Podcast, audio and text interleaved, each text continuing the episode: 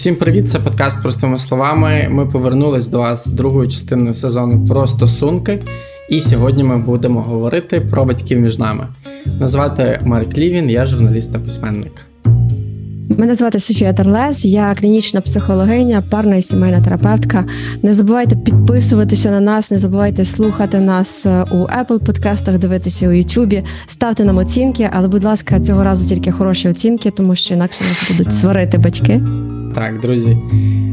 Сьогодні насправді тема буде така нагріта і дуже контекстуальна. Чимало наших патронів, людей, які підтримують нас на Патреоні. До речі, зробіть це, якщо досі цього не зробили. Посилання на Патреон в описі до епізоду. Досить багато наших патронів жалілися на те, що мають певні труднощі з батьками, особливо зараз в умовах такого стресу, коли вся Україна це помаранчево-червона зона такого сильного. Е, емоційного перевантаження. Дехто каже, що складно почуватися з батьками рівними, тому що почуваються винними перед ними, так? тому що батьки багато нам дали, там комусь платили за навчання, когось якось виховували, тягнули і так далі. І складно будувати емоційний зв'язок як з рівними людьми.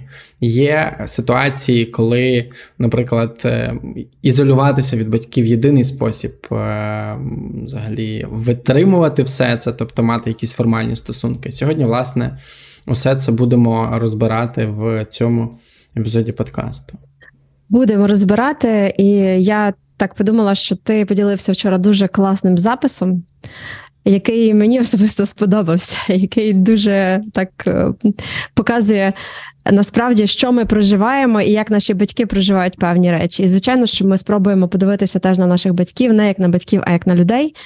Але спочатку TikTok. Недавно жалівся татові. Кажу, мені 31 рік, і що я не пожив нормально. Я народився в 91-му році, був розвал Союзу, тоді Кучма прийшов до влади, тоді е, девальвація, прийом нової конституції, випуск нового ланосу, в 2004-му революція, потім ще одна революція, світова економічна криза, коронавірус, зрештою повномасштабна війна. А тато каже: А ти думаєш, я пожив? Я народився там Хрущов, Брежнєв, утиски української інтелігенції, потім Афганістан, Чорнобиль, тоді ти гімнюк народився. Тоді в 94-му кучма, тоді от все далі. Війна, коронавірус, повномасштабне вторгнення. А дід, дід, дід мій слухає ту інформацію. І каже: а, а ви, а ви думаєте, я пожив? Я народився голодомор, Друга світова війна, кучма, е, Брежнєв, Хрущов. Тоді ти до мого баті каже, гімнюк народився. Тоді Чорнобиль, Афганістан. Тоді ти до мене каже, гімнюк народився. Тоді кучма, революції, коронавіруси, війни. А прадід мій, прадід мій, прикиньте, вмер і. Але якби, якби він був живий, він би сказав: ви прожили як мінімум 31 рік при вільній незалежній Україні. Чо ви ниєте? Радуйтесь цьому факту. Аудіо користувача Тіктоку Коля Капішон. Ну, слухайте, Жизаж. Що тут ще можна додати? Жиза, отакі от у нас зміни поколінь. Згадав ще одну дуже промовисту історію: бійня номер 5 Курта Воннегута, яку варто перечитати, особливо зараз в умовах війни, щоб зрозуміти, наскільки абсурдною взагалі є сам факт того, що відбувається. І на початку книги Курт Воннегут приїжджає до свого друга військового, щоб пригадати певні події про бомбардування Дрездена, яке вони пережили. І дружина цього чоловіка дуже сильно його хейтить. Вона ставиться до нього, знаєш так типу, з ненавистю якоюсь певною, він не може зрозуміти, в чому відбувається справа, е, чому вона так його ненавидить. І в процесі, потім, коли е, вже вечір добігає кінця, вона каже йому: ви зараз напишете ще одну книжку, яка буде романтизувати війну, і яка буде знову посилати е, наших дітей. Власне, туди, там під кулі гинути і так далі. Каже, коли ви пішли воювати, коли вам було там 20 років, ви самі були цими дітьми, і ви зараз прирікаєте своєю книгою е, наступне покоління дітей знову ж таки до таких же обставин. І він пообіцяв їй, що він е, в жодному разі цього не зробить, тобто він ніколи не писатиме таку романтизовану книгу, і пообіцяв їй, що він назве підзаголовок книги е, Хрестовий похід дітей. І насправді ж, якщо замислитися так, то попереднє покоління наших батьків і їхнє покоління воно пройшло досить багато. І звісно, що коли проходиш таку трощу, треба якось навчитися з цим справлятися. І тут вже кожен як вміє. Так, і треба збирати себе по кусках е, з одного боку, і з іншого боку, ми покоління, яке виростало, принаймні точно виростало, правда, в більш-менш мирних умовах. Ми, як ніби е, маємо багато питань до своїх батьків. Ми можемо принести їм купу книжок і викласти їх, і сказати: так не можна було з нами, так не треба було. Треба отак, от як тут тьотя пише, або як тут дядько пише. І це правда, що ми іноді забуваємо дивитися на наших батьків через е, призму е, контексту.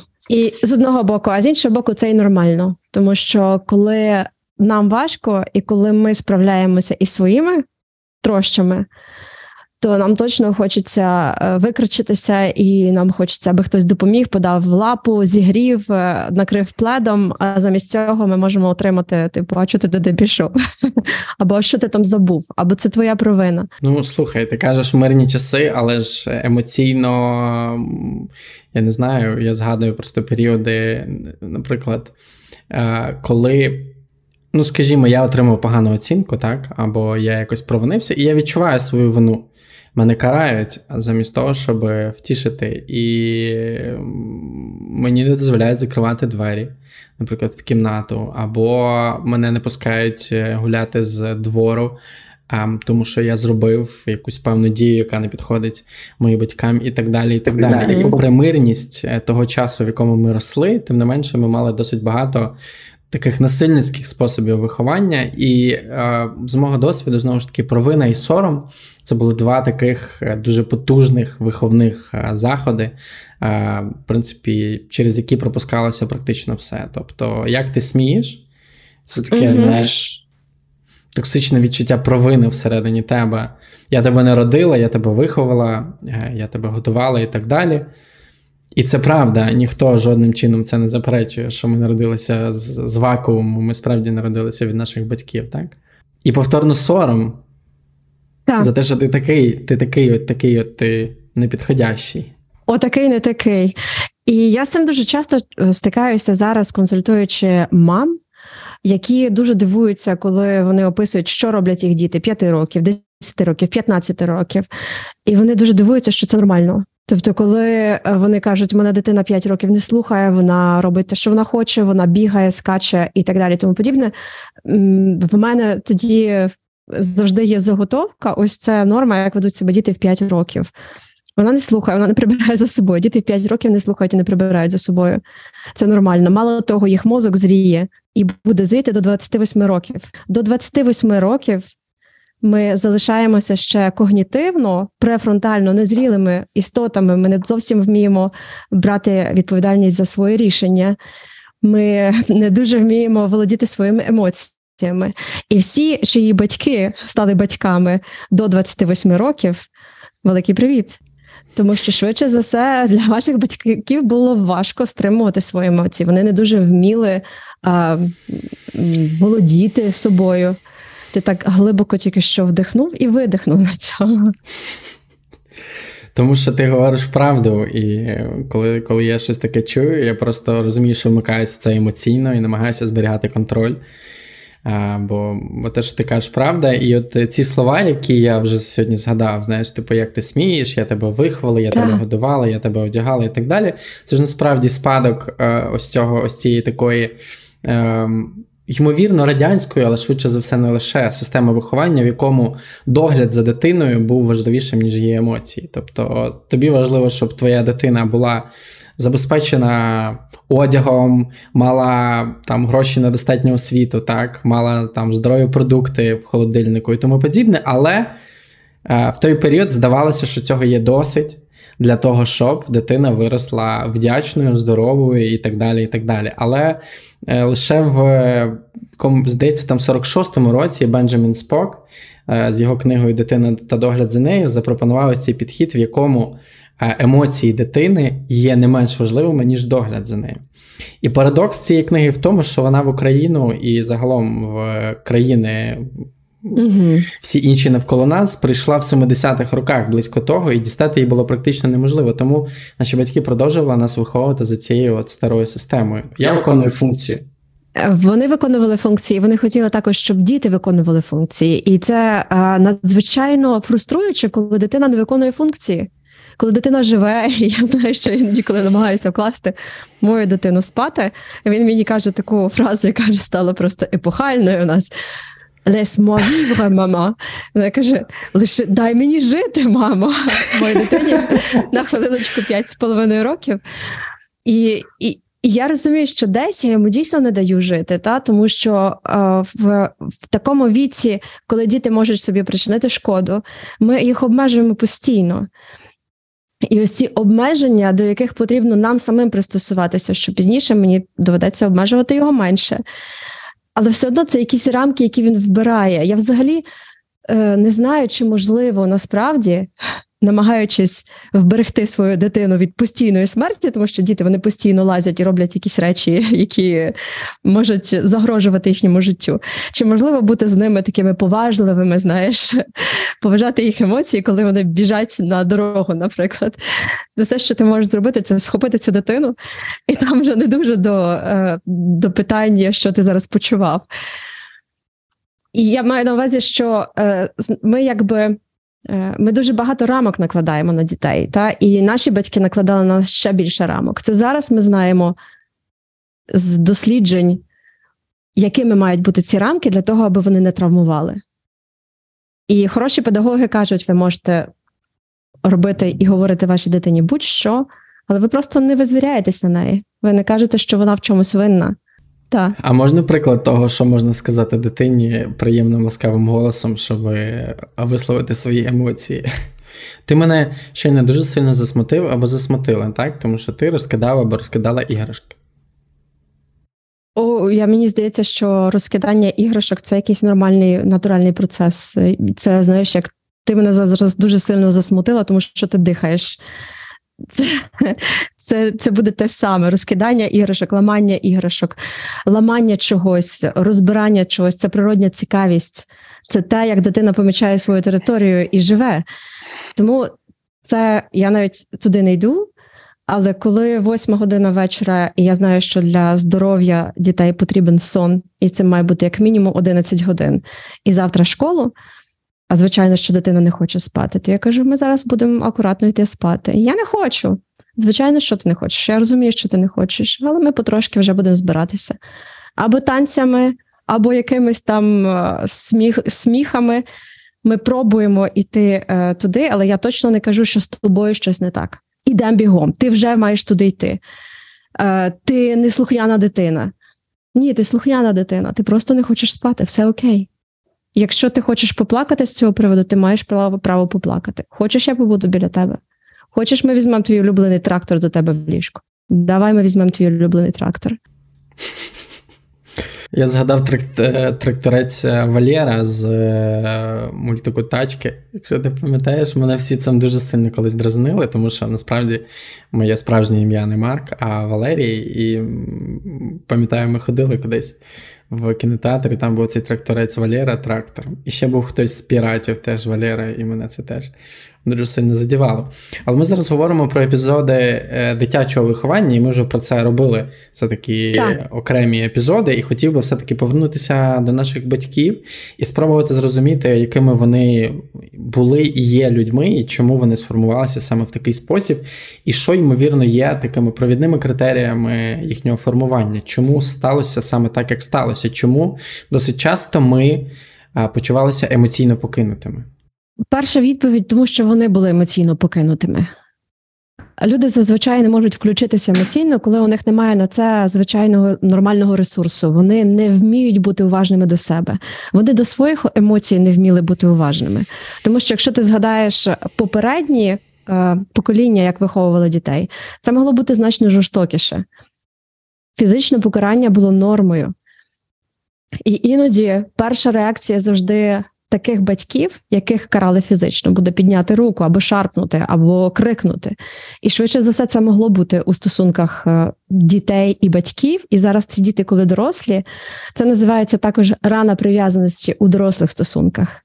Це означає, що щось між вами буде завжди стояти, тому що інша людина сильніша, значно, значно зріліша, та яка називає себе відповідальною, та яка прийняла колись рішення завести цю дитину, підняла руку або дозволила собі принизити цю дитину. І це ті речі, які не струться. Навіть якщо дорослі діти будуть казати, все правильно, мене били, значить, так треба було робити, заслужив, значить, це неправда, тому що це буде відображатися потім на стосунках.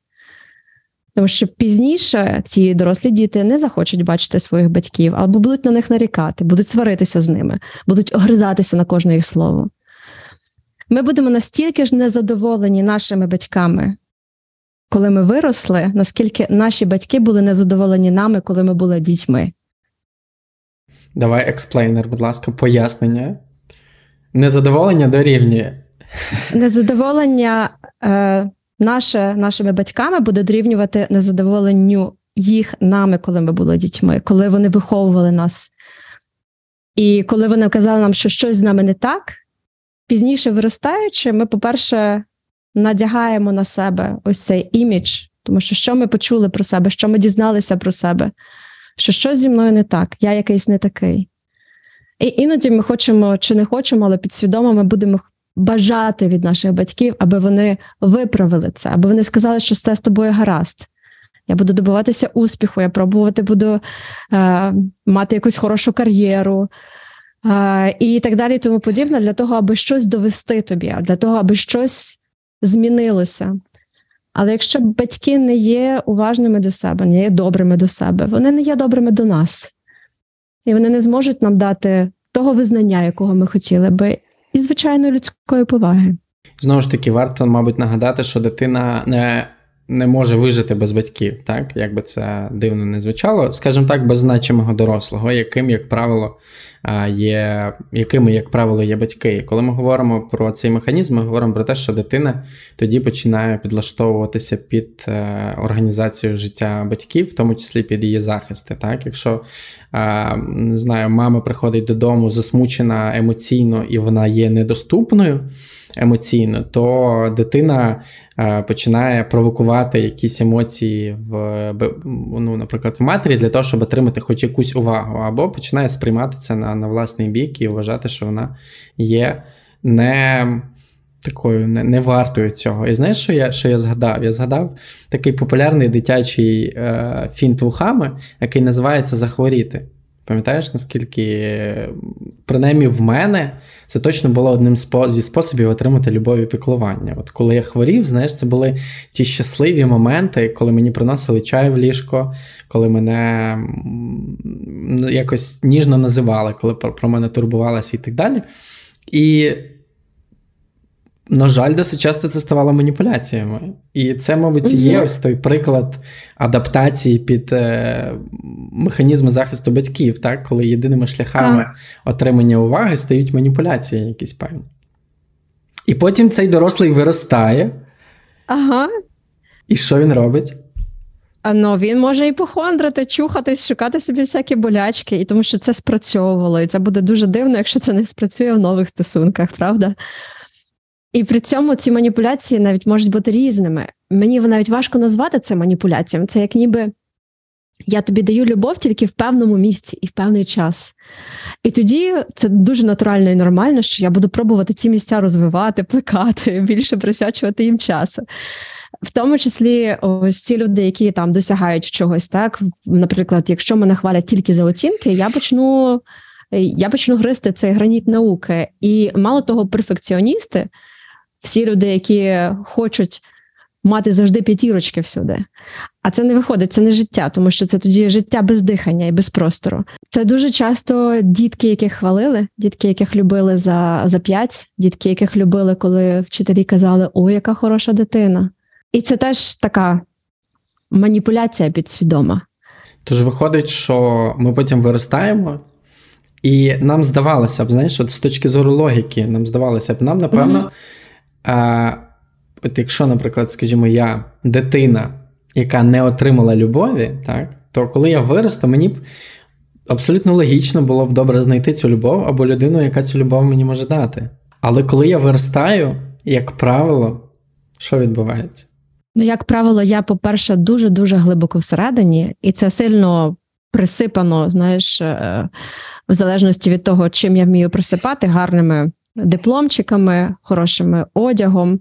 Або не лише так, або запущеністю емоційною, зловживанням алкоголем, іншими способами Так. втечі від реальності, такими як ігри, комп'ютерні ігри, наприклад, романи, книжки. Е, Анна Лемпке, авторка книги Дофамінове покоління, розповідає про цю залежність від бульварних романів. Вона не могла зупинитися. Це правда, тому що там всередині є це відчуття, що я насправді не варта. Я не та людина, яку варто любити просто так. Просто так. Ніхто ніколи нікого не любить. І просто так, ти коли не складаєш іграшки, ти вже не улюблена людина. Коли ти десь щось розкидав, заголосно сказав, пізно прийшов, не так з'явився, не в тому одязі, коли за тебе соромно, ти вже не така дитина, ти вже не дуже варта любові дитина. І, і це те, з чим ми ростемо всередині. Для того, аби вільно відкритися назустріч е, любові і хорошим стосункам, потрібно мати всередині глибоке переконання того, що я вартісна особа, вартісна істота, whatever happened. Що би не сталося, навіть якби я лежанула, це ок, це нормально, я можу лежанути, я можу вибачити. І це ж твій улюблений Болбі сказав, що знайоме здається безпечним. Пам'ятаєш? Так. Є це його вислів. Тому, як правило, коли ці діти позбавлені батьківської любові, емоційної включеності, залученості виростають, вони знаходять в першу чергу знайоме, тому що воно здається їм безпечним. Тобто, як правило, такі ж стосунки, в яких перші партнери ем, не відповідають на повідомлення, так, або світяться онлайн, але нічого не пишуть, або. Мгм. Словом, там може бути що завгодно з того, чого ви не мали в своєму дитинстві, або навпаки, що ви мали в надмірних кількостях. І такий от парадокс виходить, так, емоційний. Тобто, логічно, що тобі треба, якщо ти не мав любові, знайти це джерело, але ти знаходиш навпаки джерело нелюбові. Абсолютно так. Ти намагаєшся весь час заслужити приблизно так само, як ти заслуговував на цю любов в дитинстві із цією новою людиною. О, мені не відповідають. Значить, що? Значить, треба Значить, це включити. любов. Точно, отак вона і пахне ця любов. І ти ще питав, чому батьки не бачать своїх дітей. І мені подобається фраза Габера Мате, який сказав, що батьки не бачать болю своїх дітей, бо вони не бачать власного болю. І пам'ятаєш, я тобі на вихідних зараз таким особистим нашим чатом поділюсь. е, Я тобі на вихідних кинув е, скріншот завершення книги е, Мілна Вінні Пух. Це одна з таких провідних е, моїх дитячих книжок. Я поставив собі ціль прочитати список е, дитячої літератури Мгм. зараз е, для роботи було потрібно. І от в цьому моменті, там, де ці от останні рядки, знаєш, і е, куди б вони не пішли, в зачарованому місці, на найвищому пагорбі, маленький хлопчик завжди буде гратися зі своїм ведмедиком. І от в цей момент мене просто розірвало. І коли я думаю загалом про те, що ми відчуваємо в ті чи інші моменти, зустрічаючись з чимось, що нагадує про нам про наше дитинство, ми виявляємо, що багатьом з нас, є що оплакати. І це теж знову ж таки повідомлення, яке озвучив Габор Мате, якого ми теж тобою дуже любимо. Так, і знаєш, коли ми говоримо, часто читаємо і спілкуємося з людьми, і вони кажуть, що є речі, ну, які я не можу пробачити, які, з якими дуже важко змиритися. І це саме про оплакування, процес оплакування, який має пройти і який має проминути, тому що ми не можемо змиритися з якимись речима до тих пір, поки ми не віддамо їм шану, не знаєш, реально не оплачемо їх, не пройдемо цей процес прийняття. Це надзвичайно важко. Та? Це так звучить, типу, прийми. Ні. Ніхто так просто нічого не приймає. Тому що нам іноді здається, що наше життя могло би піти по-іншому. Якби не сталося тето, тето і тето. І знаєш, зараз, коли я про це говорю, я згадую розмову з жінкою, яку я консультую зараз дуже багато людей. з якими я спілкуюся, жінок за кордоном, вони приймають антидепресанти. І вона поділилася таким спостереженням. Вона каже: я стала значно врівноваженіша, значно спокійніша. Я ніколи в житті такою не була. А Я дуже шкодую, що я не почала приймати ці антидепресанти раніше. Можливо, я би зберегла стосунки з своїми дітьми, замість того, аби кричати на них, аби постійно гримати на них, придиратися до них. Тому що мене раніше дратувало все. І одним з симптомів депресії є саме це, це дратівливість і злість. І, на жаль, це це так і є. Так е, дуже часто наші батьки могли бути в депресії, яку ніхто ніколи не діагностував, тому що яка там в 90-х роках діагностика? Хто би там взагалі спілкувався і думав про психічне здоров'я? Яка депресія для багатьох батьків е, зараз це звучить як ем, як щось фантастичне. І коли я, наприклад, говорю зі своєю мамою, і вона хандрить, я кажу: дай собі час, е, розслабся, ну там. Е, відпочинь, зроби щось для свого задоволення, почитай, не знаю, подивись, купи собі щось смачне. Вона не може собі це дозволити. Вона каже: «Е, ще би я депресувала. Знаєш, І вона встає, біжить, починає щось робити, копати грядки, там, садити щось, прибирати. Ні секунди спокою, ні секунди а, такого задоволення, лише постійна робота, робота, робота, робота. Схоже, це єдиний спосіб витримувати. Єдиний спосіб не дати собі бути наодинці з тим, що відчуваєш. Бо ця хандра і ця депресія, вона ж дуже важка, коли його, її переживаєш один і не знаєш, що з нею робити. Е, ми говорили теж з чоловіком недавно про те, що е, наскільки важкими були наші роки університетські. Ми обидвоє не знали, куди себе подіти. Ми не знали, що це таке. І ще й це такий вік, коли ти не знаєш взагалі, як просити про підтримку. Ти не дуже розумієш, кого запитати про допомогу, хто тобі може порадити щось. І ми говорили, що в тому числі алкоголь, цигарки це були наші способи справлятися. І вони нічим не відрізняються від е, ось цієї постійної біготні, про яку ти говориш. Та? Просто в кожного є свій спосіб справлятися, давати собі раду з дуже важкими емоціями, страхом, з болем, розчаруванням. Друзі, розкажіть нам е, про свої способи, як ви справлялися з емоційною відсутністю або нестабільністю в підлітковому віці, до яких способів ви вдавалися. І ми обов'язково ці коментарі прочитаємо, можливо, вони стануть е, підґрунтям для якихось наступних епізодів. Я хотів тебе запитати, чи можна вважати наших батьків емоційно самотніми? Однозначно, так. Мені видається, що більшість українських батьків були емоційно самотніми, вони ними є, тому що це травмоване покоління, це травмовані покоління, які були. Так і можливо зараз у нас є дуже великий плюс, в тому числі, що є засилля психологів дуже різного штибу і різної якості, але все одно це люди, які стимулюють нас до того, аби ми подумали і задумалися, і поставили великий знак питання, чи я правильно роблю, чи правильно робили мої батьки, що я можу змінити, що би я могла чи міг зробити на краще. І я хочу сказати, що швидше за все, ті люди, які слухають наш подкаст, навіть якщо вони вважають, що їх дитинство було важким, поганим, і батьки їх не дуже хорошими, у них були, як казав Дональд Віднікот, достатньо хороші батьки. Давай так, якщо ми вижили. Значить, у нас були достатньо хороші батьки. І при цьому в нас ще є планшети, ми можемо записувати подкаст, ймовірно, у нас були достатньо е, достатньо хороші батьки. І мені здається, що витіснення е, і утримування емоцій це частина нашої колективної травми. Це те, що дісталося нам в спадок від багатьох поколінь позаду нас. І я не знаю, ти дивилась вже на Західному фронті без змін?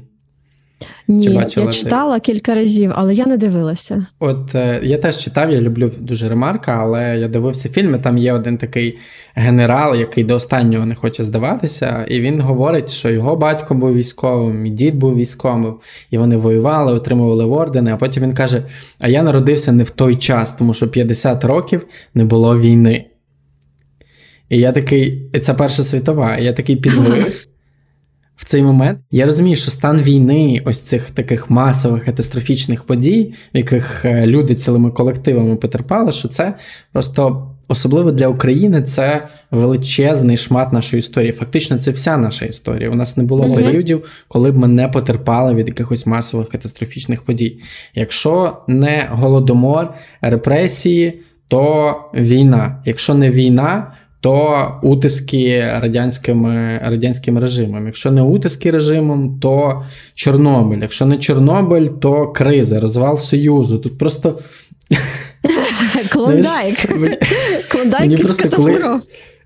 коли я про це думаю, я, у мене з'являється повага до моєї, до моєї мами, е, тому що фактично в цих всіх умовах і відсутності ресурсів, в тому числі величезного браку, вона виховала мене достатньо здоровою дитиною. Я не можу назвати себе абсолютно здоровою в плані, що в мене немає якихось питань, але достатньо здоровою людиною. Абсолютно з І- тобою погоджуюся, так. І як в таких обставинах не отримувати емоції? Як е, нарікати на те, що в тебе депресія, якщо в тебе е, кілограм цукру розтягується на місяць, наприклад, для того, щоб пити чай на всю сім'ю, так? Треба йти і працювати. Вибачте, депресія це для освічених багатих людей. Перепрошую, це жарт, звісно ж. Депресія це для освічених багатих людей. Нормальні люди можуть собі дозволити просто генералізований тривожний розлад, тому що вони не можуть собі дозволити лягти на ліжко. Їм доводиться постійно це ганяти, як білка в колесі. І це те, як жили наші батьки, принаймні, як жила теж моя мама, я це теж дуже добре пам'ятаю. І знаєш, коли ти говориш про це, коли ти ніби так піднімаєш лупу, та, і, і ти пробуєш е, зазумити свою маму в обставинах, і тоді виявляється, що ми не говоримо про емоційно незрілу маму чи емоційно незрілих батьків. Ми говоримо про досить сильно травмованих дорослих людей, на долю яких випало дуже багато е, випробувань. І, і ти сказав, ти, ти взагалі назвав насправді ту річ, яка допомагає налагодити стосунки дорослим дітям і їх батькам. Ти сказав, що я захоплююсь нею, я відчуваю повагу до неї. Як от в тих всіх обставинах, як вона ще змогла вигребти і виховати в мені відносно здоров, здорову людину. Ось це коли ми починаємо бачити наших батьків вже в контексті, коли ми відриваємося тільки від нашого болю, і коли ми можемо побачити у них людей нашого віку, насправді, а то ще й молодших за нас, правда, які як могли вигрібали, то тоді в нас менше до них претензій, і ми себе менше бачимо жертвами, а значно більше схильні їм емпатувати, тому що м, жодного, жодного чіткого майбутнього, жодного плану немає. 90-ті роки, 5 доларів зарплата моєї мами медсестри, яку невідомо, коли вона отримає. Це аут. Чекай, тоді долар був, напевно, по 2 гривні. Я навіть не пам'ятаю. Я просто пам'ятаю, що Я коли просто чомусь у мене перший спогад, вартість одного долара це 2 гривні. Я пам'ятаю просто, що е, мама мені дала 1 долар, я пішов його міняти, і мені за це дали 2 гривні. Який це був рік, я не знаю. Це був, мабуть, 95-й, 96-й рік. Але за 2 гривні тоді можна було досить багато купити. Досить багато можна було за 2 гривні купити на самому початку. Це правда. І таке, знаєш, зараз ніби хочеться навіть помовчати. Так згадуєш ці часи і, і те, як це виглядало тоді, і думаєш, вау. Ну і потім ось ця ж е, емоційно теж самотня дитина, яка навчилася підлаштовуватися під захисти і способи поведінки батьків, так, проходить через Yes. різні стосунки, дружні стосунки, стосунки з партнером або партнеркою, або партнерами, або партнерками, і ніяк не може знайти себе щасливою людиною. І постійно щось щемить, постійно щось болить, постійно щось не отримуєш і так далі. От приходить ця. Е, Ближче до 30 років розчарована, засмучена а, м, дитина в кабінет е, до, до терапевта і каже тобі: я стомилась.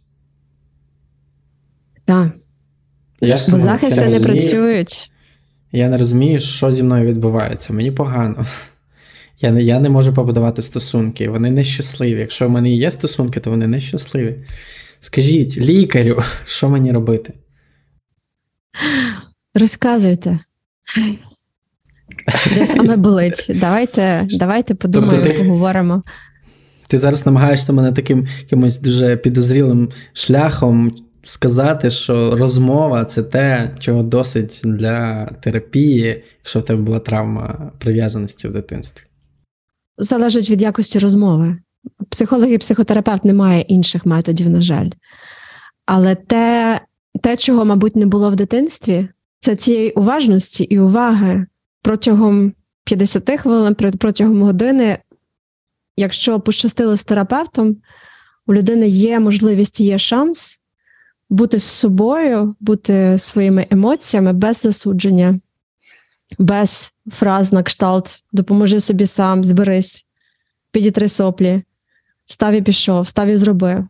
Не виключено, що іноді це допомагає. У нас є друзі для цього, які можуть нас штурхнути, які можуть нас взяти за шкірку, знаєш, і е, Або- вивести на Або які, можуть, або які можуть сказати, та забий.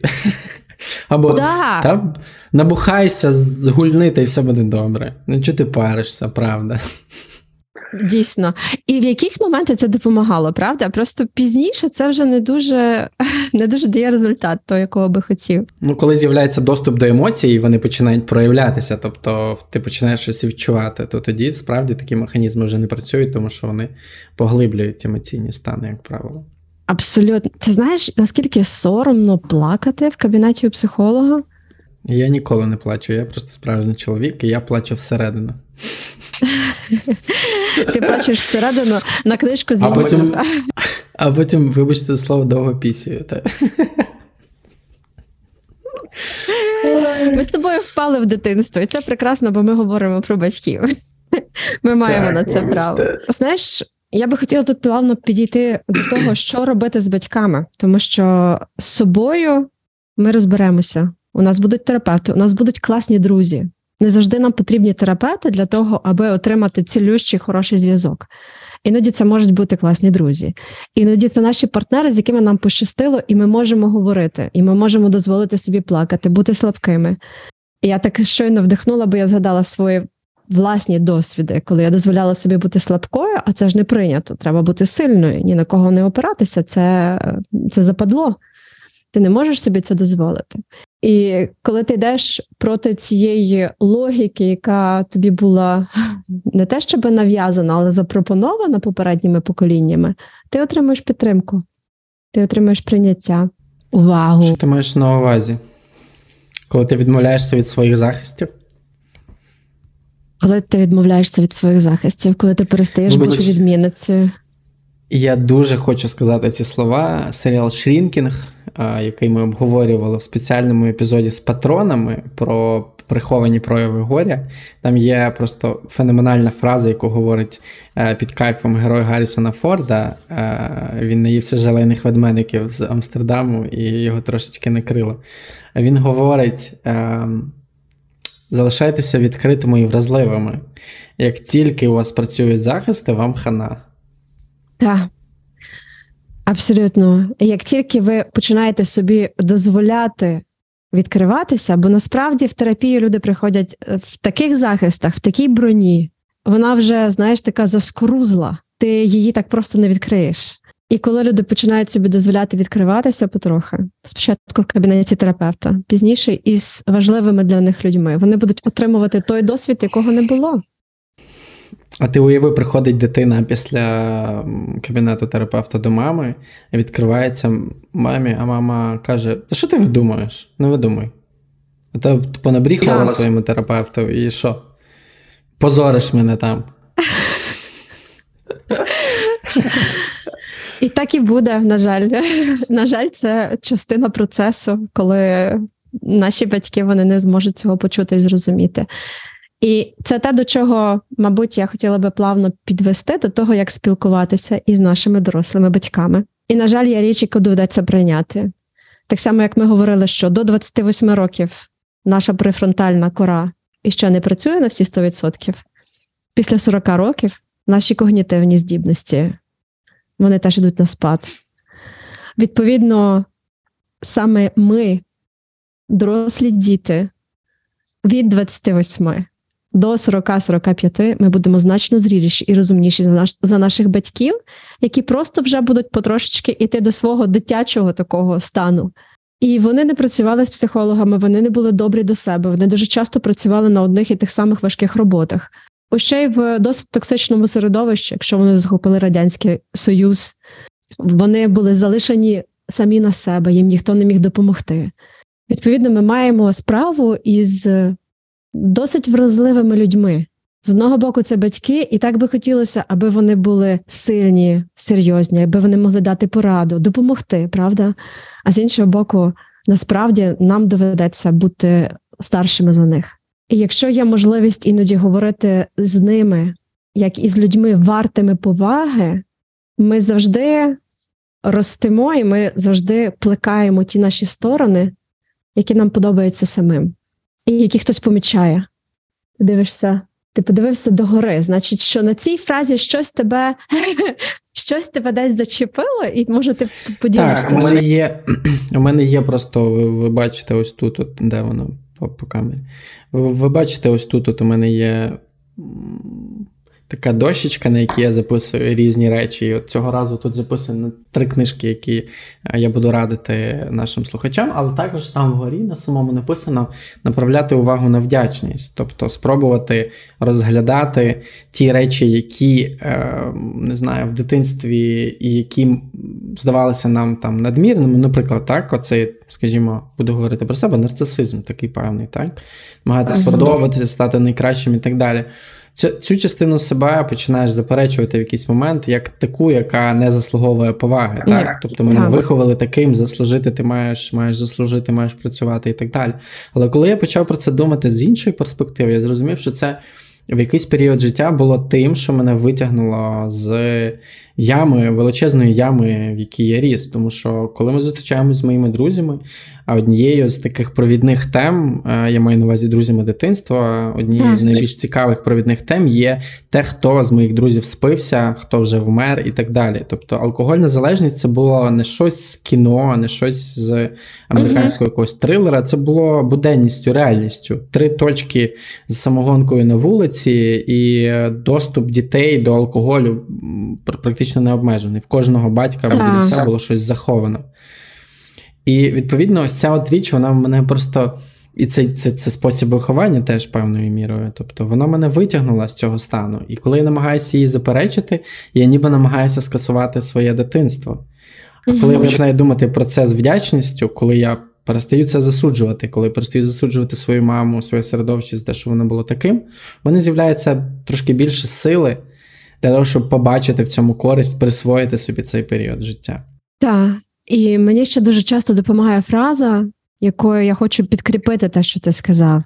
Уявіть собі, що вони робили найкраще з того, що могли.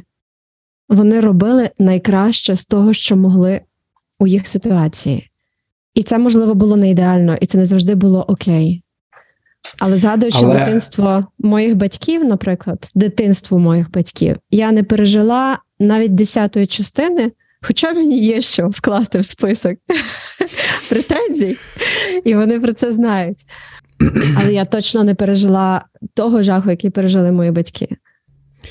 І я хотів би, напевно, звернути увагу на те, що наразі ми говоримо про тих, хто є е, достатньо добрими батьками, так? Тих, хто старався робити щось для своїх дітей, навіть якщо вони заміняли догляд е, на емоційну е, увагу якусь певну, так? якщо вони більше доглядали і менше уваги приділяли нашим почуттям емоціям. Е, Це, це, мабуть, те, про що говорить Софія, але ж насправді є жахливі батьки. І це теж треба сказати. Батьки, які викидали своїх дітей на вулицю, батьки, які е, жахливо били своїх дітей, батьки, які робили жахливі речі е, зі своїми дітьми. І я не знаю тоді, слухаючи нас, якась людина, яка мала е, батька тирана, послухає нас і скаже, чому я повинен або повинна дякувати цій людині.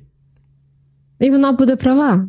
Вона буде права, але знаєш, з власної практики і з практики роботи в спеціальних соціальних центрах, е, де я була психологом, так скажемо, наглядачем, просто людиною, в присутності якої зустрічалися саме батьки, які були позбавлені батьківських прав із своїми дітьми. Тому що їх не могли залишити наодинці. Там були наркотики, там могли бути міг бути алкоголь, там могла бути фізичне насилля. І Знаю, я знаю просто, як, незважаючи ні на що, ці діти вони все одно дуже би дуже хотіли мати часто нормальний контакт з своїми батьками. І коли я кажу про нормальний контакт, іноді за їх відстороненням і відчуженням є бажання, хоча б як мінімум, або вибачення, або того, аби батьки сказали і визнали, що це не було окей. І дуже часто те, що я чую від дорослих батьків і від батьків дорослих дітей, це вже пізно. Я нічого не можу змінити у своїх стосунках з дитиною. Я там досить сильно налажав чи налажала. Я хочу сказати, що це, це теж неправда. Бо дорослі батьки, якщо вони не почнуть виправдовуватися, або вони не почнуть звинувачувати своїх дітей, а просто скажуть щиро спочатку собі, що це було не окей. А потім своїй дитині вони можуть сказати, що я шкодую про це. Я не мала цього робити, я не мав цього робити. Ну, слухай, але слова мають чогось вартувати, бо просто сказати мені шкода, може будь-хто, вибач, але це може не прийматися, якщо в цьому немає ціни. І якщо ці батьки хотіли би щось виправити, і вони мають визнати це, вони мають сказати своїй дитині абсолютно чесно. І якщо ти не приймаєш моє вибачення, якщо ти не приймаєш мої слова розкаяння, я тебе розумію, ти маєш на це право. Є речі більші і глибші, бо ти правий, ми не завжди можемо пробачити ось так. Нам іноді досі боляче. І цей біль він теж вимагає поваги. Тому для дорослих батьків, які би хотіли щось змінити, поважати право дитини, іншої людини, іншої людини, навіть не дитини. Це не просто дитина, це інша самостійна доросла людина. І поважати її право на ті емоції, які вона має зараз, це теж окей. І сказати, що я чую тебе, я розумію тебе, і якщо щось зміниться, я би була готова, чи я би був готовий до розмови. І те, про що я зараз з тобою говорю, може бути у тому випадку, якщо, наприклад, батьки вживали наркотики чи вживали алкоголь, але вони пройшли через програми, чи пройшли через реабілітації. Та? Звичайно, що має бути щось, що змінюється, але якщо щось не змінюється, а є все одно бажання, то це теж можна озвучити і сказати швидше за все, що я не можу дати раду своїй залежності. Ось зараз я готовий і готова про це сказати, і це для мене виглядає ось так. Я хочу просто, щоб ти про це знав чи знала. І я хочу, щоб ти знав чи знала, що твоєї вини в цьому немає. Це моя відповідальність, це моє життя. Радіо Марія. Бо ти знаєш, що часто діти, які е, росли із залежними батьками, вони так звані парентифіковані діти. Це такі дуже дорослі діти, такі старички. Та, які в, в 30 років вирішують проблему своїх 50-60-річних, абсолютно повносправних ще батьків. Просто вони так звикли зі самого дитинства. Я все-таки хотів би добити цю тему. Так приходить е, людина, яка не може знайти своє щастя. Яка намагається побудувати стосунки, але насправді неї нічого не виходить, тому що вона постійно знаходить не те, що їй е, потрібно, і е, як відбувається цей процес реабілітації і знаходження того, що людині все-таки потрібно, як відмикаються її захисти і потяг до ось цього знайомого, як безпечного, як переплавляється ця модель, і як з'являються нові способи поведінки. Через усвідомлення. На жаль, немає іншого способу. Ми би всі хотіли, е, знаєш, якимось експрес-методом на ліфті добратися із точки А в точку Б, і щоб нам нічого по дорозі не було. Терапія це болючий процес, і це не повинно бути в кабінеті психолога. Є методи, які дозволяють це робити самостійно. Якщо я починаю ставитись до себе по-іншому, якщо я пробую через усвідомлення, через ті самі медитації, просто сповільнятися і питати себе щоразу, чи це те, чого я хочу насправді, чи я просто зараз намагаюся здаватися кращим, гарнішим, успішнішим, хворішим для того, аби отримати цей кусок любові. І усвідомлення буде боліти. Тому що коли ми знімаємо нашу броню і наші захисти, ти уявляєш, яка там шкіра? От уяви собі, що це життя. Так, там все таке просто, знаєш,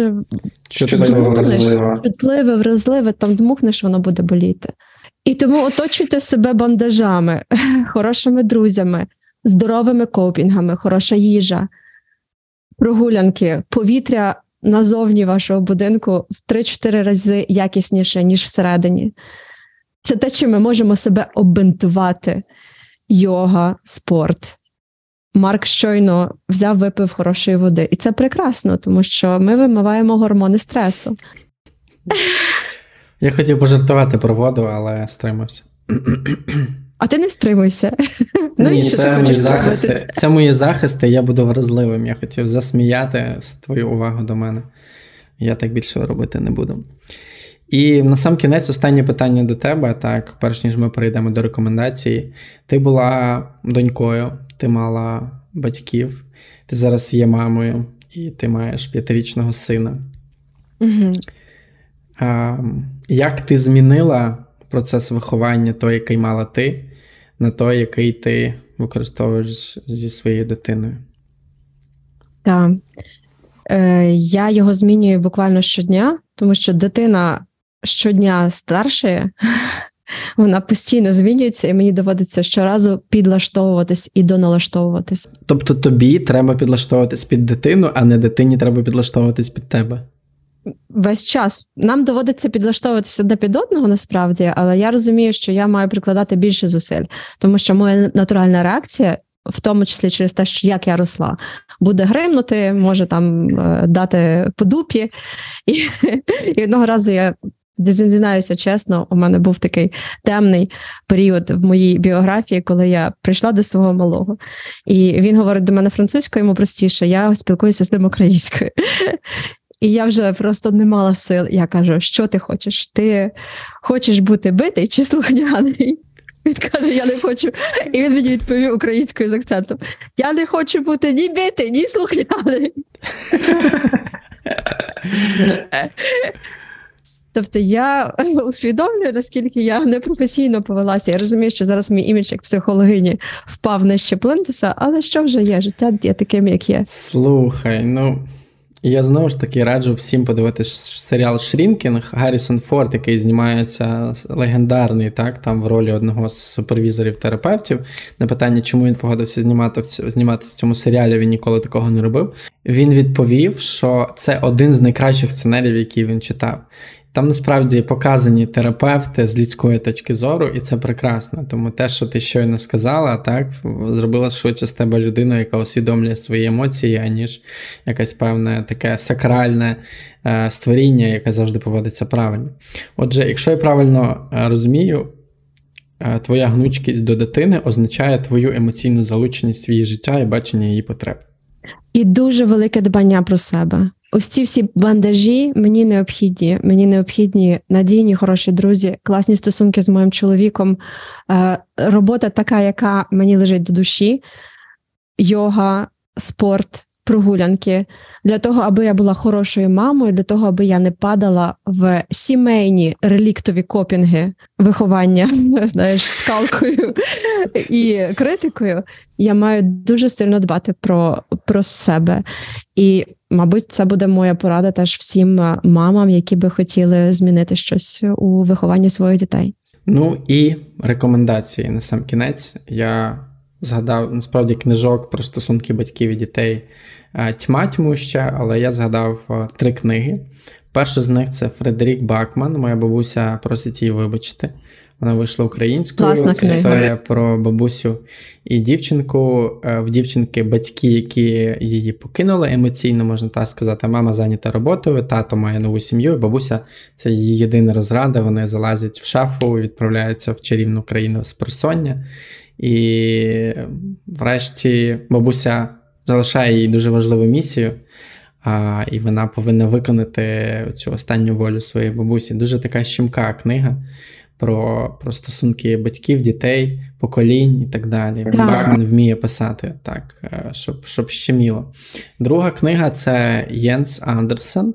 Астрід Лінгрен цей день є життям. Е, Це біографія славетної е, шведської каскарки, яка випереджала в своїх виховних е, ідеях час. Вона розглядала дитиною рівноправною і рівноцінною дорослим, і так само говорила про те, як потрібно поводитися з дітьми. Але в неї є її власна травматична історія, тому що вона завагітніла від значно дорослішого за себе чоловіка. Вона була змушена віддати свою е, доньку е, в. е, На виховання в дитячий будинок, тому звісно, що вона намагалася це переосмислити досить досить глибоко. І третя книга, яку ми з тобою вже обговорювали в цьому е, подкасті, це Ось я Джонатана Сафрана Фойера. Там насправді е, стосунки трьох поколінь відображені, стосунки батьків, як стосунки батьків позначаються на дітях, і як батьки дорослих е, дітей намагаються давати їм поради про шлюб е, і тому подібні речі. Фойера називають вже живим класиком світової, зокрема американської літератури. Тому це третя книга, яку би я вам порадив. І звісно, серіал Shrinking. Ми вже сьогодні про нього досить багато говорили. Він є на Apple TV з українськими субтитрами на випадок, якщо вам важко дається мова оригіналу. З хорошими субтитрами на випадок, якщо для вас це важлива тема. І у мене є теж два фільми, які я можу порадити. Це Нашестя варварів, канадський фільм 2000 року, і він прекрасний. Це трагікомедія про стосунки саме батьків і дітей, про те, наскільки нам іноді важко. Е, Даються цінності одне одних, і в той самий час це дуже світле кіно про прийняття і про те, як можна гарно спілкуватися, не зважаючи на різницю у поглядах. І історія сім'ї Мейрович це просто, я би сказала, навіть підручник із е, психопатології стосунків батьківсько-дитячих, бо там є дуже незріла емоційно людина, батько сімейства, і у нього є троє дітей, які отримували різну увагу від нього. І ми бачимо, наскільки його молодший син, який отримав дуже багато любові, наскільки він є незалежним і успішним. Він має все в носі. І ми бачимо, наскільки ті діти, яких він занедбував, і якими він ніколи не цікавився, е, наскільки вони прив'язані до нього не самостійні. І тільки коли вони позбуваються своїх захистів і кажуть собі, все, ми більше так не будемо робити, що змінюється в їхньому житті. Це теж дуже класний фільм, сучасний, з Адамом Сандлером, з прекрасним акторським складом. Дуже раду. Дуже раджу. І не забувайте, що я можу про це сказати. Я нагадаю вам іще раз, тому що це важливо. Якщо ви будете залишати коментарі, пишіть, як вам вдалося налагодити стосунки з вашими батьками. Пишіть, що вам допомагає. І також не забувайте ставити нам оцінки на Apple подкастах. І, будь ласка, цього разу постарайтеся, бо нас будуть сварити батьки.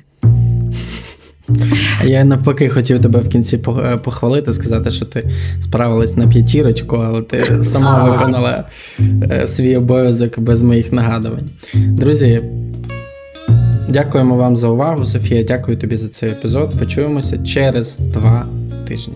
Па-па. Па-па!